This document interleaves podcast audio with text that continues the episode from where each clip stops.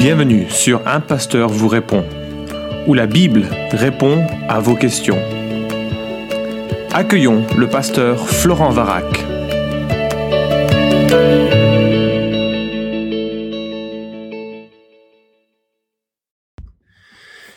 La question est posée. Euh, hier, suite à une remarque que l'on m'a faite, j'ai réalisé mon ignorance sur la question de l'obtention du salut, qui est pourtant, pourtant tout à fait fondamentale. Je serai intéressé par une synthèse des éléments de l'obtention du salut, quel rôle joue la grâce, la foi, les actes ou autres? J'espère que vous trouverez le temps pour répondre à cette question. Alors bien entendu j'ai le temps et en plus cette question est la plus fondamentale de toutes et euh, je suis vraiment reconnaissant qu'elle ait été posée. Euh, en fait elle est fondamentale euh, par rapport au centre de ce que la Bible enseigne, elle est fondamentale par rapport à la préoccupation personnelle que l'on peut avoir puisque la Bible nous présente comme des personnes que Dieu a créées à son image, qui sont éternelles. Et la véritable question qui se pose à nous c'est où passerons-nous l'éternité? Qu'est-ce que ce salut que Christ nous propose? Donc elle est vraiment centrale. Alors euh, je vais d'ailleurs euh, en faire euh, deux podcasts, deux, deux émissions, parce que dans une de ces émissions, celle qui nous occupe aujourd'hui, je vais aborder un seul texte de l'Écriture qui me semble offrir une synthèse de ce que la Bible enseigne sur la question, et ça nous permettra de rester sur un texte. Et d'ailleurs, ce sera peut-être pour toi l'occasion d'apprendre à parler de, de l'Évangile et du salut en utilisant un seul texte. Hein. C'est facile comme ça quand on a une discussion avec quelqu'un qui nous demande ce que l'on croit par rapport à la question du salut. On peut ouvrir la Bible sur ce passage-là et puis euh, en, parler assez brièvement. Puis dans un deuxième podcast, une deuxième partie, j'aimerais regarder la question de façon plus globale en regardant un peu ce fil conducteur au travers de l'écriture. Alors je t'invite à ouvrir ta Bible si tu l'as euh, accessible, sinon je vais, je vais la lire, en Éphésiens chapitre 2, versets 1 à 10. Éphésiens, la lettre que Paul écrit à l'église d'Éphèse, Éphésiens chapitre 2, les versets 1 à 10. Et euh, ce que je vais remarquer, c'est que l'évangile est vraiment un sauvetage que Dieu réalise gratuitement et qui transforme la vie. L'évangile est un sauvetage que Dieu réalise gratuitement et qui transforme la vie. Alors quand je dis qu'il le réalise gratuitement et qu'il transforme la vie, je parle de ceux qui acceptent ce sauvetage. Ce n'est pas universel, ce n'est pas donné à tous. Il y a euh, des éléments euh, qu'il faut en quelque sorte verbaliser, accepter, euh, que l'on réalise en soi comme étant vrai pour soi. Ce n'est pas le salut n'est jamais imposé, il est proposé. Alors on va le lire en plusieurs sections et la première section nous permettra de voir quel est le regard de Dieu sur l'homme. Éphésiens chapitre 2 verset 1 à 3 nous dit la chose suivante. Pour vous, vous étiez morts par vos fautes et par vos péchés dans lesquels vous marchiez autrefois, selon le cours de ce monde, selon le prince de la puissance de l'air, cet esprit qui agit maintenant dans les fils de la rébellion. Nous tous aussi, nous étions de leur nombre, et nous nous conduisions autrefois selon nos convoitises charnelles, nous exécutions les volontés de notre chair et de nos pensées, et nous étions par nature des enfants de colère comme les autres. Je ne sais pas si tu as remarqué comment Dieu regarde les êtres humains, mais c'est pas très flatteur. Le diagnostic sur euh, notre humanité est assez assez terrible. Je sais pas si tu seras d'accord avec ça. En tout cas, moi, je, constate que ça fait partie des éléments euh, bah, dont on entend parler tous les soirs à la télé, lors du journal télévisé, lorsqu'on écoute les infos, lorsqu'on lit des, blogs sur euh, la vie des hommes. C'est jamais être. on a toujours des questions un peu liées à ce que l'apôtre Paul dit ici. Pour vous, dit l'apôtre Paul, vous étiez morts mort par vos fautes et par vos péchés, dans lequel vous marchiez autrefois, en plus influencé par euh, un être spirituel que la Bible décrit comme, euh, comme le diable, et euh, qui agit dans les fils de la rébellion, dont nous faisons tous partie à la naissance, dès la naissance, dès notre conception, et on est, nous étions de ce nombre. Bien sûr, il y a un changement radical qui a lieu lorsque Christ envahit une vie. Mais euh, quand Dieu nous regarde dans notre état naturel, il dit, vous n'êtes même pas capable véritablement de faire autre chose que la volonté de votre chair et de vos pensées. On est des enfants de colère. Alors, c'est pour ça que je parlais d'un sauvetage, parce que euh, déjà, pour bien euh, concevoir ce qu'est le salut, il faut bien comprendre ce qu'est le problème. si nous sommes des êtres plutôt sympathiques, euh, capable d'amélioration substantielle et même capable de progresser au point de, de renverser notre nature euh, pécheresse, bah, finalement, euh, le salut, c'est une sorte d'amélioration que l'on pourrait réaliser par soi-même, et pourquoi pas par différentes religions, par différentes pratiques spirituelles. Mais le diagnostic que porte Dieu sur l'être humain est beaucoup plus profond. Il dit non, non vous êtes mort. Imagine un, corps qui flotte à la mer, il est incapable de rejoindre la rive et de se lever et de vivre. Il est mort. Et donc c'est pour ça que je parle de sauvetage. Alors euh, la Bible dit que nous sommes morts par nos péchés. Je sais qu'aujourd'hui la notion de péché c'est une idée un petit peu relative. On se dit oh, oui, il y a des, y a des faiblesses dans l'être humain, mais, mais c'est pas, c'est pas très grave. Euh, j'entends souvent les gens dire, bah, non, moi je suis pas d'accord que le péché existe. J'ai jamais tué, j'ai jamais violé. Et quand j'entends ça, je me demande s'il faut donner des médailles hein, à ces personnes en disant, ouais, c'est super, dis donc, félicitations. Mais en fait, la, la Bible ne parle pas du péché comme euh, le, le, meurtre, le viol ou ces choses beaucoup plus, plus graves. Et il en parle de façon beaucoup plus, euh, euh, ouais, euh, beaucoup plus globale et, et complète. Euh, euh, Romains 6, 23 nous dit que le salaire du péché, c'est la mort. Ça, envahit notre vie au point de nous donner la, la mort. Et, euh, et, là, dans le texte qui nous préoccupe, on a la notion de faute et de péché. La notion de faute, c'est le fait de tomber de côté. On, on, on est, on, on est, on s'est laissé embarqués dans des penchants qui sont pas ceux que Dieu voudrait que nous ayons. Le péché a une notion un peu de manquer la cible. Dieu nous donne pour cible de l'aimer de tout notre cœur, d'aimer notre prochain comme nous-mêmes. Et la réalité, c'est qu'on aime notre nombril et que euh, on n'a pas vraiment envie d'aimer Dieu et que l'on est loin de ce que Dieu peut attendre d'un être humain. Alors mon collègue et ami Roland Froli, dans un article paru sur le réseau FEF, il recense un peu les fausses idées de ce qu'est le péché. Euh, certains parlent du dérèglement des sens ou des désirs non gouvernés par euh, la raison. Euh, c'est une compréhension qui serait influencée par le platonisme, qui opposerait la, matière et l'esprit. je pense que la Bible nous dit plutôt que ça, ça, vient du cœur, hein, le problème du, du péché. D'autres, comme C.S. Lewis, considèrent que le péché est avant tout l'orgueil, le moi et rien de moi euh, de Babylone qui s'oppose euh, orgueilleusement à, Dieu, euh, en prenant référence à Ésaïe 47. D'autres théologiens parlent de l'égoïsme comme fondamentalement l'expression du, du péché. Les réformateurs qui ont mis en avant le salut par la foi ont dit bah, donc l'incrédulité est, le péché le plus grave. Mais euh, Roland Froli souligne que toutes ces définitions, qui ont d'ailleurs des éléments de, vérité, mm, sont insuffisantes. Tout simplement dit, euh, et je cite euh, Roland Froli, l'apôtre Jean affirme en effet quiconque pêche transgresse la loi et le péché est la transgression de la loi. Le péché est ainsi défini comme un manque de conformité à la loi de Dieu. Saint Augustin définissait le péché comme étant tout ce qui est dit et fait ou convoité contre la loi éternelle. Fin de citation. Alain Isus, théologien français, écrit Le péché est la transgression de la loi divine ou le manque de conformité à cette loi. Et donc là, on se rend compte que euh, le péché est bien plus grave que de ne pas avoir commis de graves choses. C'est euh, euh, parce que le péché inclut l'omission. Hein. Jacques nous dit si quelqu'un sait faire le bien et ne le fait pas, il commet un péché. L'ignorance. David prie qui connaît ses fautes involontaires, pardonne-moi ce qui m'est caché. Donc, euh, je suis même pas conscient de l'ensemble de mes fautes et probablement, euh, heureusement, pas probablement, heureusement, l'égarement involontaire euh, ou même le petit péché, Jacques écrit quiconque observe toute la loi mais pêche contre un seul commandement devient coupable envers tous. Et donc je suis vraiment dans cette situation assez terrible.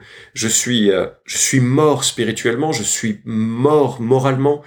Et, et c'est, c'est, c'est là le diagnostic de Dieu, le regard que Dieu porte sur l'homme est, euh, est, assez tragique. Qu'est-ce qui va me permettre de revivre en tant que mort? Ben, on peut tout de suite imaginer que, euh, à moins qu'il y ait une intervention de Dieu, on est incapable de revivre. Et c'est ce que la suite du texte d'Éphésiens nous dit. Donc je reprends la lecture de Éphésiens chapitre 2 et à partir du verset 4, nous lisons la chose suivante. Mais Dieu est riche en miséricorde et à cause du grand amour dont il nous a aimés, nous qui étions morts par nos fautes, il nous a rendus à la vie avec le Christ. C'est par grâce que vous êtes sauvés. Il nous a ressuscités ensemble et fait un soir ensemble dans les lieux célestes en Christ Jésus, afin de montrer, dans les siècles à venir, la richesse surabondante de sa grâce par sa bonté envers nous, en Christ Jésus. Extraordinaire comme texte. Euh, je remarque que Dieu est riche en miséricorde. C'est-à-dire que euh, lorsqu'il nous regarde en tant qu'être humain mort, euh, moralement répréhensible, ayant violé sa loi ou n'accomplissant pas sa loi, Dieu ne regarde pas les êtres humains en disant punaise, ils me gavent. Il les regarde en disant mais je les aime, je les ai créés à mon image. Ils se sont plantés, certes, ils se sont éloignés de moi, mais je les aime et ils sont l'objet de mon amour. Et un amour qui est écrit ici comme grand. Sa miséricorde est riche.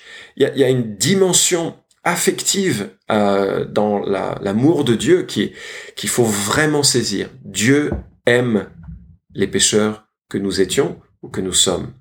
Et euh, euh, il nous a aimés non pas parce que nous serions devenus des gens bien, mais le verset 5 nous dit, nous qui étions morts par nos fautes, il nous a rendus à la vie avec le Christ. C'est ça qui est extraordinaire, c'est que Dieu ne dit pas aux êtres humains, bon écoutez, vous allez devenir mieux, et puis ensuite, je vous, euh, je vous aimerai. Il dit non, je, je sais que vous êtes morts, je sais que vous êtes pécheurs, et c'est dans cet état que je vous aime, et que je vais intervenir pour vous euh, donner la vie. Il nous a rendus à la vie avec le Christ, c'est-à-dire que euh, on va on va le voir dans un instant. Ce qui se passe lorsque Christ vient sur terre, c'est que il euh, il est l'être humain parfait qui vit la vie parfaite que je suis pas capable de vivre. Et lorsqu'il meurt sur la croix, il reçoit en sa, en sa la séparation qu'il vit avec le Père, en sa en sa souffrance euh, puisqu'il est condamné à notre place, il reçoit la condamnation du péché que je mérite, lui la prend à ma place et il me donne sa vie. Et c'est pour ça que lui qui meurt et qui ressuscite, il m'entraîne dans sa résurrection et il me donne la vie. Nous qui étions morts par nos fautes, il nous a rendus à la vie avec le Christ. C'est toute la notion de nouvelle naissance, de vie nouvelle euh, que Dieu donne et que Dieu donne, encore une fois, à des morts, c'est-à-dire à des gens qui ne le méritent pas et qui sont incapables de se sauver eux-mêmes. Et l'apôtre Paul ajoute, c'est par grâce que vous êtes euh, sauvés. Le terme grâce est fondamental et il évoque une faveur imméritée. Dieu ne donne pas la médaille du salut à ceux qui sont méritants, il donne la couronne du salut en tant que cadeau de faveur imméritée, c'est-à-dire de quelque chose que l'on ne peut que recevoir comme un cadeau à Noël. Euh, il n'est pas mérité, il est juste reçu. on nous accorde, on nous donne quelque chose qui nous permet de, euh, bénéficier de cette vie nouvelle avec Christ. L'apôtre ajoute, il nous a ressuscités ensemble et fait asseoir ensemble dans les lieux célestes en Christ Jésus. La transformation que Dieu réalise dans l'être humain au moment de sa conversion est telle qu'il passe à une situation relationnelle avec Dieu qui est différente. Il est déclaré juste. Je ne vais pas faire l'ensemble de, ce sera le deuxième podcast, des, bénéfices qui sont associés au salut. Mais il est, en quelque sorte, il suit la vie de Christ, sa mort et sa résurrection. Euh, il est d'ores et déjà euh, spirituellement assis avec Christ dans les lieux célestes, avec euh, Jésus-Christ. Et le but de tout ceci, bah, c'est de montrer dans les siècles à venir, c'est-à-dire pendant toute l'éternité, la richesse surabondante, je ne sais pas si tu vois les termes, la richesse surabondante de sa grâce par sa bonté envers nous en Christ Jésus. C'est-à-dire que euh, Dieu a monté, montré une telle faveur, un tel amour à des gens qui ne le méritent pas, que ceux qui le reçoivent pendant toute l'éternité vont dire mais quel bonheur Dieu a fait faveur, Dieu a fait grâce, Dieu a donné librement, libéralement, abondamment son pardon parce qu'il est bon envers nous en Christ Jésus. Dieu a prouvé son amour envers nous parce qu'il est mort pour nos péchés. Et donc le, salut est, vraiment un, sauvetage que Dieu réalise euh, gratuitement, presque indépendamment de nous. Euh, si nous avions un mérite quelconque pour le salut, ce ne serait plus une grâce, ce serait un dû, ce serait un salaire. Nous ne pouvons pas bénéficier du euh, salut par un effort personnel. Nous ne pouvons que le recevoir, et c'est un cadeau que Dieu euh, donne. Alors beaucoup de gens disent euh, oh bah c'est très facile, c'est trop facile si c'est si c'est comme ça. Ben en fait si c'était si facile tout le monde l'accepterait. Mais ce qui est très difficile en acceptant un cadeau de cette taille, c'est que ben, c'est de cesser de prétendre que l'on euh, que l'on serait méritant devant Dieu. donc il y a beaucoup d'humilité qui sont qui, qui, est nécessaire pour pouvoir venir devant Dieu comme un mendiant, un homme qui a fait faillite spirituellement et qui dit bah écoute mes mains Seigneur elles sont vides, j'ai que mon que ma crasse, j'ai que mon péché à te proposer. Et Dieu dit mais moi je t'ai aimé comme cela et par faveur, par grâce, par amour, je te donne mon mon euh, mon salut. C'est quelque chose que que j'accorde euh, euh librement. Et euh, ce que je veux remarquer ici, c'est que Dieu vraiment engendre, euh, et il engendre la vie, c'est-à-dire qu'il génère une vie nouvelle. Et ce qui est normal puisque l'état initial de l'être humain, c'est la mort. Et donc Dieu insuffle une vie nouvelle. C'est exactement le discours que euh, Jésus tenait euh, devant Nicodème lorsqu'il est question de, euh, de renaître, de, de passer par la nouvelle naissance pour accéder au royaume de, de Dieu. Et, et je remarque, encore une fois, je veux le souligner, c'est que la motivation de Dieu, elle est une motivation pleine d'amour. Euh, je suis entouré de gens qui ont vécu des vies euh, difficiles, qui ont fait des choix parfois euh, très très graves, erronés. moi, je fais partie de ces gens-là qui bénéficient de cette de cette grâce. Et ce que je, ce qui m'émerveille régulièrement, c'est la dimension de la grâce de Dieu. Dieu a aimé des gens qui n'étaient pas aimables. Dieu a sauvé des gens qui n'étaient pas aimables. Le salut n'est pas une question de mérite. Elle ne peut jamais être une question de mérite. Et l'apôtre le souligne dans un troisième, une troisième série de versets que je voudrais lire qui commence avec le verset 8. Donc on a vu le diagnostic de Dieu. Euh, euh, maintenant, on a ensuite vu la motivation de Dieu. Ce que j'observe au verset 8 et 9, c'est le cadeau de Dieu. C'est par la grâce, en effet, que vous êtes sauvés, par le moyen de la foi. Cela ne vient pas de vous, c'est le don de Dieu. Ce n'est pas par les œuvres afin que personne ne se glorifie ou ne se vante. Quand l'apôtre Paul euh, le répète, c'est que euh, c'est quelque chose qu'il veut vraiment qu'on comprenne. C'est par la grâce que vous êtes sauvés. Ce n'est pas euh, et c'est l'élément distinctif du, du, christianisme. la grâce comble la distance infinie qui nous sépare de Dieu. La grâce reflète le caractère généreux de Dieu. Dieu ne fait pas payer son salut. Il le donne parce que lui l'a payé pleinement à la croix gratuitement. Il couvre nos vies brisées par le péché. Il revêt nos vies d'honneur, nous qui l'avons déshonoré, qui avons déshonoré la race humaine par notre péché. Il comble la souffrance générée par notre péché par la vie nouvelle et la grâce et la résurrection qui nous attend un jour et qui nous placera dans une euh, euh, communion avec lui. Alors vraiment, il, euh, ce sauvetage est par grâce. Dieu fait tout ce qui est nécessaire pour que nous soyons sauvés.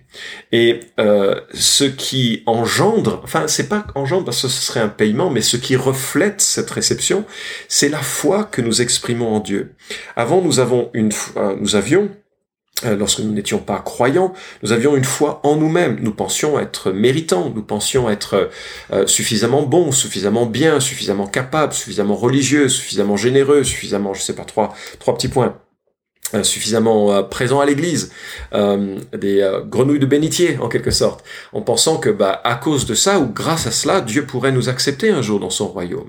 Mais non, c'est par le moyen de la foi. C'est-à-dire que je, je comprends que je suis insuffisant devant Dieu, mais ayant compris cela, je comprends aussi que Christ a fait tout le chemin. Il meurt à la croix pour payer mes offenses, pour recevoir le déshonneur que j'ai moi-même euh, euh, euh, réalisé par, mes péchés.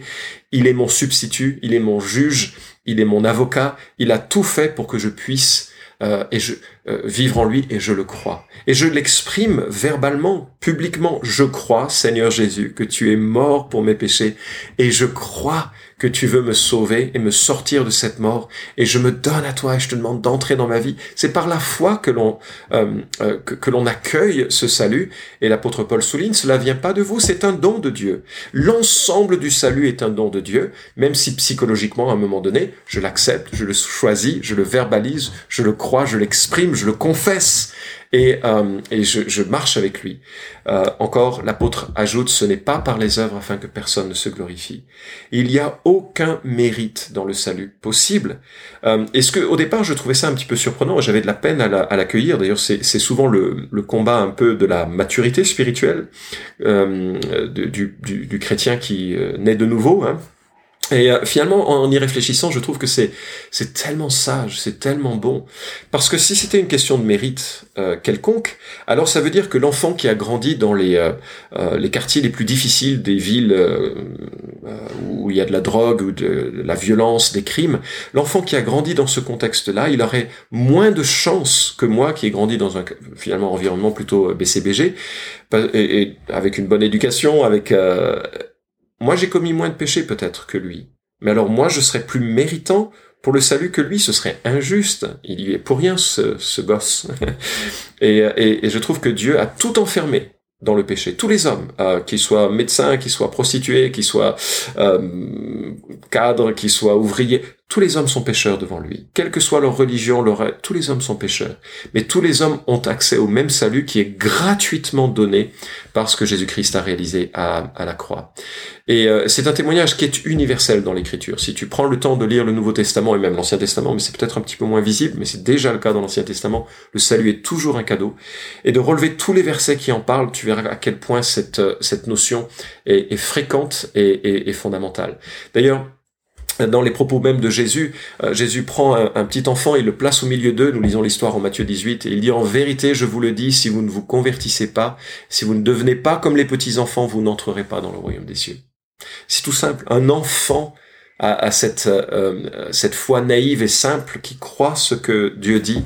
Et, et Jésus dit, mais prenez exemple sur cet enfant avec toute sa simplicité. Il mérite rien, mais il peut recevoir le, le salut. L'apôtre Paul dit ailleurs en Romains 10, si tu confesses de ta bouche le Seigneur Jésus, et si tu crois dans ton cœur que Dieu l'a ressuscité d'entre les morts, tu seras sauvé, car en croyant du cœur, on parvient à la justice, et en confessant de la bouche, on parvient au salut, selon ce que dit l'Écriture, quiconque croit en lui ne sera pas confus.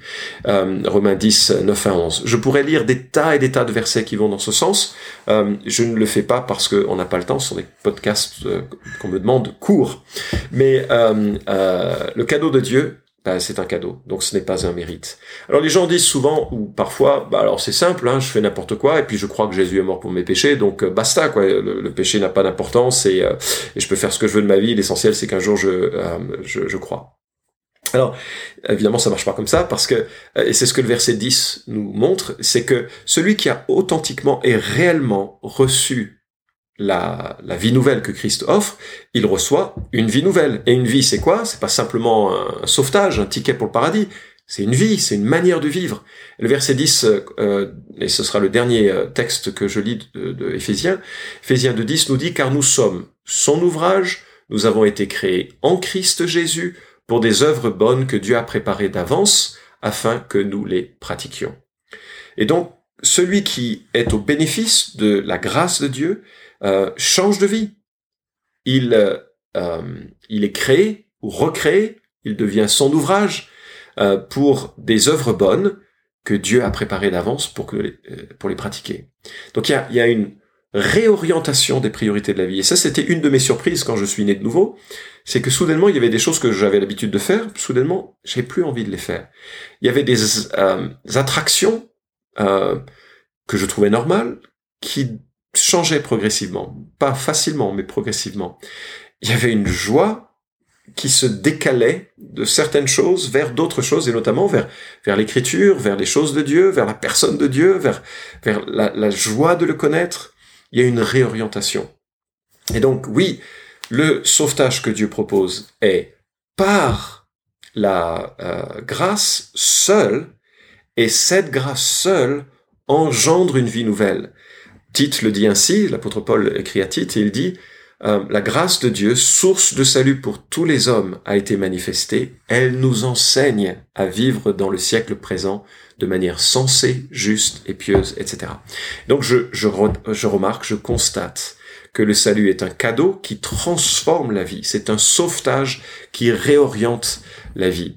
Alors, euh, le, temps maintenant me, est, court et je ne vais pas euh, euh, ajouter trop, mais simplement pour souligner, c'est fondamental ce qui est dit. C'est l'essentiel de l'évangile. Si tu as confiance en toi pour un jour paraître devant Dieu, tu ne fais pas confiance à Christ, tu ne fais pas confiance à l'œuvre que lui a réalisée, et c'est le péché des pharisiens qui pensaient qu'ils étaient justes devant Dieu. Tu n'es pas, personne n'est juste devant Dieu. Et tu as besoin de recevoir la grâce imméritée et complète de Dieu. Et de laisser cette grâce te transformer euh, de gloire en gloire, malgré parfois les échecs qu'il faut confesser à Dieu, parfois malgré les doutes et les obstacles, et, demeurer en lui euh, par la force euh, qu'il nous a donnée. Ce matin, je lisais que euh, que la, connaissance de Dieu nous a euh, bon, j'ai perdu maintenant comment ça se, ça se euh, formulait en 1 Pierre, mais c'est euh, que nous avons reçu tout ce qui contribue à la vie, à la piété, par la connaissance de Christ. Tout nous est donné en Christ, par Christ, euh, par ce sauvetage qui, euh, qui nous est laissé. Voilà, j'espère que ça a été euh, clair, que ça a été suffisant pour montrer ce qu'est la nature du, du salut. Et j'espère que si tu es un disciple de Jésus-Christ, tu te réjouis de ce que l'amour de Dieu qui a été manifesté est grand, suffisant, parfait, et qu'il te, il te soutient, parce que Dieu t'a aimé avant la fondation du monde pour que tu sois saint et sans défaut devant lui. Merci d'avoir écouté cet épisode d'un pasteur vous répond. Posez vos questions en nous envoyant un email à question@toutpoursagloire.com. Retrouvez cet épisode et tous les précédents sur notre site toutpoursagloire.com.